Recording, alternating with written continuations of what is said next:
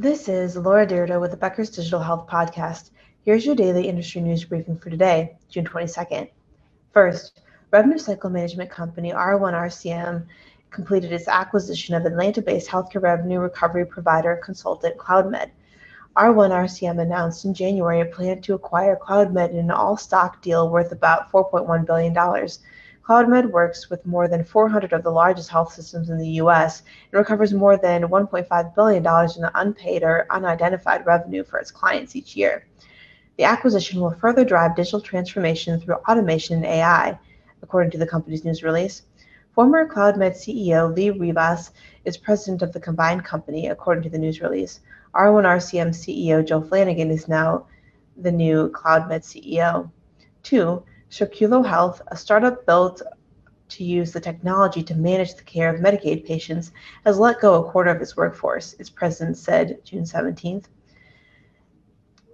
Circulo Health's president, Jeff Gerling, wrote, quote, the difficult decision stems from market trends that led us to rethink our original focus on creating a new kind of Medicaid insurance company. Many of the employees who were leaving us were hired to support that purpose, which we are no longer pursuing. End quote. Instead, he wrote the company will invest in infrastructure to support people with intellectual and developmental disabilities and expand its home and community based services offerings in Ohio, where it currently operates. Circulo Health is a spin-off of the company Olive AI, a healthcare automation startup that recently froze hiring.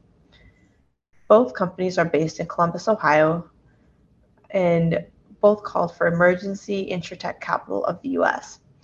The move continues a trend of health tech startup and layoffs from the market uh, uncertainty. Circulo Health raised $50 million in February 2021 when it said it planned to disrupt Medicaid.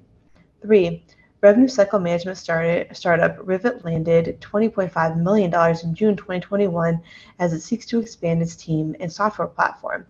Founded in 2018, the Sandy, Utah based company offers a revenue cycle operating platform for outpatient practices to collect money from payers and make prices more transparent for patients. It has a software that estimates patient costs, detects underpayments, and manages denial of care appeals. The Series B funding round was led by Catalyst investors and included existing investors such as Menlo Ventures. And four, GE Healthcare has launched a continuous monitoring platform with wearable sensors for detecting patient deterioration.